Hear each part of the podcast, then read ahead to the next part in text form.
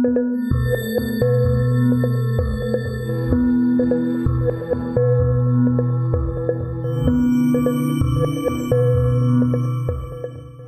back to the History of South Africa podcast with me, your host, Des Latham. This is episode 93.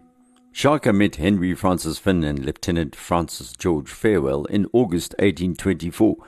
The ivory traders were seeking his permission to live and work at Port Natal.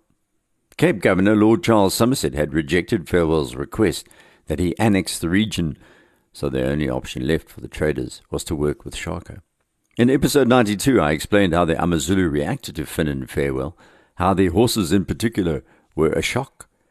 The dress code was also a surprise, although their skin colour seemed less of a surprise. These Englishmen, by now, had been burned brown by months in the African sun, so there was not much made of their skin colour by the oral history tellers. They were more interested in what the Europeans were wearing. As you've heard, Shaka was able to talk to these traders because of the Amaxhosa convict Jakot Msimbiti he was translating. The only problem was he was not very good at his job.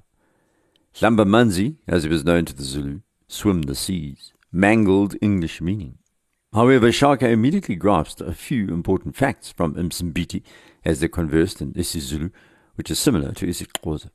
Firstly, he knew that the traders carried guns and these weapons would be useful.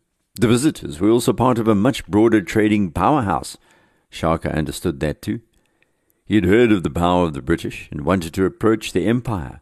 He was not going to war against them, from his comments. We know, though, he believed his warriors would defeat British soldiers anyway. And yet, Shaka quickly realized that using the settler guns he could overcome some of the chieftains who were still refusing to khonza him. He welcomed the traders, conferring on them the title of Abakwetu, our people, our housemen, our kingsmen, trusted, close confidants. He allowed them to trade and hunt with some provisos. Shaka was doing what the early Amaxhosa did. He was co-opting the white visitors. When it became apparent they weren't going to leave, he slotted them into an already existing social and political system. They would be client chiefs, sending him cattle every year, and perhaps sending them their amabuto, their warriors. In Fynn and Farewell's case, not so much the Amabuto as their horses and guns.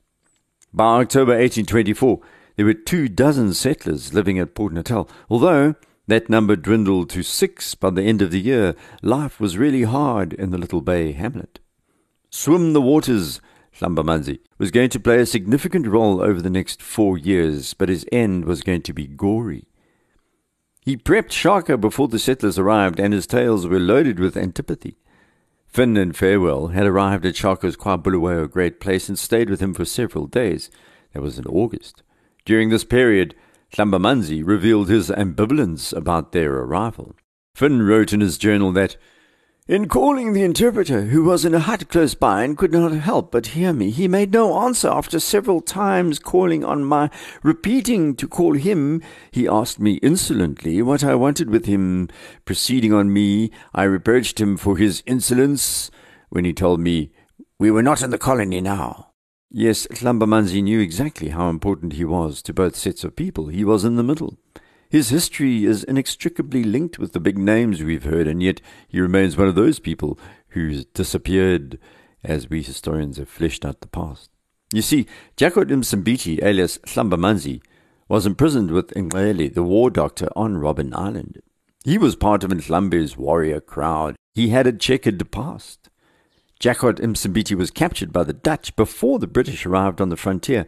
Then he escaped, helping Amaxhosa cattle raiders on the Cape Colony border as a guide. He was arrested again. This time he was sjambocked to within an inch of his life. And as the Dutch were about to execute him, they changed their minds. This was before the British took over in the early years of the 19th century. Then, during the Frontier War of 1819, Major Fraser, who was fighting alongside Colonel John Graham, used Msimbiti as an interpreter, but he ran away and ended up near Grahamstown once more. He tried to sell ivory at the Theopolis mission, but failed, so stole cattle instead and tried to make his getaway. He was arrested and dragged in chains to Grahamstown, from where he was dispatched to Robben Island alongside War Doctor Nxele. There is a strange tale about this trip that James Saunders King on his brig Salisbury carried Nxele and Msimbiti to the infamous island off Cape Town. And it said that King took pity on Msimbiti on the way, loosened his chains, and gave him some brandy. This implied Msimbiti was forever in King's debt. At least that's the story that youngster Nathaniel Isaacs tells. And he has quite a story too, but we'll get to him in future podcasts. By 1822, Msimbiti miraculously made it back to Algoa Bay after being released from Robben Island, when Captain W. F. W. Owen used him as an interpreter as he sailed along the eastern coast of South Africa. Msimbiti was apparently not to be trifled with, described by Owen as very handsome and strong and tall and possessed a commanding figure. Msimbiti enjoyed displays of power, showing off how far he could fling a spear and while with Shaka, he would often repeat this long spear trick. Some historians say Msimbiti fled the nasty sailors at St. Lucia after a punch up with one. Others that the nasty sailors left him behind or cast him away on that beautiful beach off the extensive estuary. And so the ex-con found his place with Shaka. Later, he'd be seconded to the Cele people living along the Umlazi River just south of Port Natal, helping Magaye of the Cele parley with the settlers. It was there that his sons grew up, including Pili and Mkunzi, who were to make names for themselves later. One of the greatest warriors of all time from this region by the name of Zulu Ka Nogandaya named his own son Shlamba after Manzi, so he was obviously highly respected. Unfortunately, he was to meet a sticky end, but we'll leave that saga for April 1831. Back to August 1824, Francis Farewell and Henry Francis Fynn were palavering with Shaka and admiring his people's discipline. The Mazulu storytellers report that Shaka was not exactly enamored by the Europeans and believed they were in debt or of poor personal circumstances to have to come here to beg him for help. Or else, why would they seek to live under Shaka's armpit, as one Zulu put it? And he was quite adept at showing the new arrivals who was boss. The first night at their meeting, thousands of head of cattle were paraded past them. Then women in their hundreds entered the crowd, dressed in leather skirts and not much else. In their right hand they carried a long, thin stick. It represented what we know as the reed dance. The dance duly commenced, and the visitors were entranced while the women moved past, singing their way out of the kraal. Immediately after they moved off, 150 women from Shaka's Isigodlo gathered and began to dance in front of Shaka and the travelers. The women had different colored beads strung across their breasts and a bunch of black feathers in their hair. All had brass collars around their necks, a sign of wealth. Then Shaka stood up and danced with these women while the councillors and inner circle did the same. After around half an hour, they stopped and Shaka made a speech which Msimbiti failed to translate but Fynn and Farewell were stunned by the utter silence that reigned as Shaka spoke. At seven o'clock that night, it was time for Fynn and Farewell to put on their own show, a kind of violent fireworks display. We sent off four rockets and fired eight guns, wrote Fynn. The next day, Shaka began discussing the gun's effectiveness during a battle. Wouldn't the bullets bounce off the thick shields at a distance? he asked. How close would they have to be fired in order to overcome his men's hard shields? Then Shaka made the observation that these weapons took too long to reload these muskets, and his warriors would make short work of any army that used them. They moved too fast. The British would find that out later at Isandlwana, and by then they weren't even using muskets anymore but breech loading rifles. Just to show how powerful their muskets were, the settlers headed down to a nearby river, probably the Mfolozi, and shot a hippo. That answered Shaka's question about the hardness of the shields, but he chose to ignore the obvious and logical conclusion. No muti or tough hide would protect a warrior against a chunk of lead, 0.75 inches in diameter and weighing around 38 grams.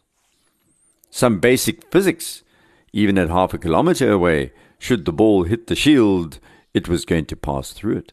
The arrival of these muskets were to doom the elephants in Port Natal and on the veldt, and most of the hippo too. And of course, Shaka deployed the firearms as a new weapon of war against nearby peoples while believing his warriors could escape death from it themselves. It was a day or so later that Fynn mentioned to Shaka that he also understood medicine, and you know now how the Amazulu regard those with a skill in meds. It was richly woven through the concept of good and evil, so Shaka decided to test Fynn. The Englishman, by the way, did actually have some medical background as what was called a lob lolly boy, as they were known at London hospitals. Someone who'd wheel the sick about and fetch and carry. Not exactly a doctor, but he observed what was going on years before as he shuffled around the wards. So Shaka ordered him to treat an ill chieftain, a man of minor power, according to oral tradition. When the man didn't improve, Shaka showed off some traditional Zulu medicine in the form of purgatives, mainly on his minor chief, and then on some of the women of his isigodlo, and then on himself. This led to some vomiting and a certain amount of horror amongst the visitors, at least according to Fynn's notes. By now, the other members of this little group of traders were distinctly uneasy and wanted to leave. But Fynn was entranced by the Zulu and by Shaka. Farewell and Peterson and the other settlers headed back to Port Natal a day or so later, but Fynn stayed on. According to Zulu oral historians, Fynn spent the days reading in his hut and only emerged at night because of the heat of this region. One night, as he sat gazing at the scenes of kraal revelry and the dancing, lit by bunches of reeds, someone screamed, and the lights were extinguished. People began shouting and running about. Fynn was terrified. What was going on? Shaka had been stabbed through his left arm, and the point of the assegai had penetrated his ribs, and in the chaos, his would be assassin managed to make his escape. Shaka was in a bad way, spitting blood, so it is obvious his lungs had been pierced. Fynn had only a little chamomile tea, which he administered, while the king's own medicine specialist went to work to stop the bleeding. A murmuring swept through KwaBulawayo. Fynn wrote later that the people believed the Ndwandwe, Zwide's people, had tried to kill their king. That was unlikely. Zwide right now was living northeast of Delagoa Bay near the Pedi people and was showing no inclination of heading back to his old stomping ground. The problem with Fynn's account is that the Amazulu account is far more specific and Zwide doesn't get a mention. Yes, say the local historians, the attempted killing did take place, and that Shaka pulled the spear out of his arm and ribs himself. The weapon was rounded at the end of the haft in a style used by the Qwabe people, and they were duly blamed. A man amongst the Zulu by the name of Sikwayo was attacked and killed, he was formerly an induna of the Qwabe chieftain Pakatwayo. Shaka had a love-hate relationship with the Qwabe. Remember, they predated his empire and were a proud people. Some of the Qwabe who were at KwaBulawayo fled, and Shaka is reported to have rounded up the others and had them killed. An impi was sent to seek retribution from the Qwabe, and they were told to kill the men by stabbing them only on the left side, as Shaka had been stabbed. But then it was over, and Shaka recovered. That Qwabe was spared. There are various conflicting reports about what happened after the attempted assassination. Fynn does not report widespread mayhem, rather a kind of organized revenge, but wrote that a few men were dragged to Shaka, expertly killed with one assegai strike in the manner of the Romans, then had their right ears cut off and the bodies dumped about a mile away from KwaBulawayo. People gathered to beat these bodies with sticks, and finally the right ears were burned, a ritual that cleansed Shaka of this evil. Then the council of men ordered all ornaments to be removed, and for the shaving of heads to be banned until Shaka was well. But all of this pointed to the fact that plots against Shaka were increasing even amongst Shaka's own brothers, Dingaan and Mhlangana, and there is some suspicion that they were in fact behind this attempt on his life that night, and they would eventually prevail. Farewell rushed to Shaka's side upon hearing of this incident, along with the master of his sloop, the Julia, a man by the name of W. H. Davis. Somehow at this point, Farewell managed to convince the Zulu king to grant him a sale of land, which he wrote as in full possession and perpetuity, for the sole use of Farewell and his heirs. It was signed by Shaka in a huge scrawl dated both 7th and 8th of August 1824, witnessed by Hlambamanzi Msimbiti, the translator, Shaka's uncle Mbikwana, and two other high-ranking members of his council. Farewell Fynn Davis, Henry Ogle, and August Zinke countersigned on behalf of the settlers. Then Khoisan assistants, Goliath Fire, Frederick Duster, and Joseph Powell also signed. All parties initialed that they knew that the translation had been accurate.